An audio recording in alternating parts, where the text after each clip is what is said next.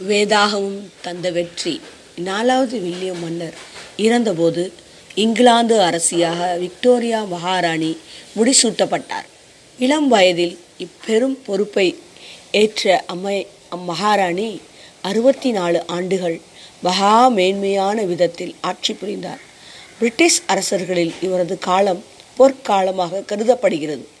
எப்பக்கமும் வெற்றி கொடி நாட்டிக்கொண்டிருந்த பிரிட்டிஷ் சாம்ராஜ்யத்தின் உயர்வின் ரகசியம் என்ன என்று அவரிடம் கேட்டபோது அவர் அருகிலிருந்த வேதாகமத்தை சுட்டி காட்டினார் வேதாகமத்தை நம்பியோர் வெற்றி பெறாமல் போனதில்லை.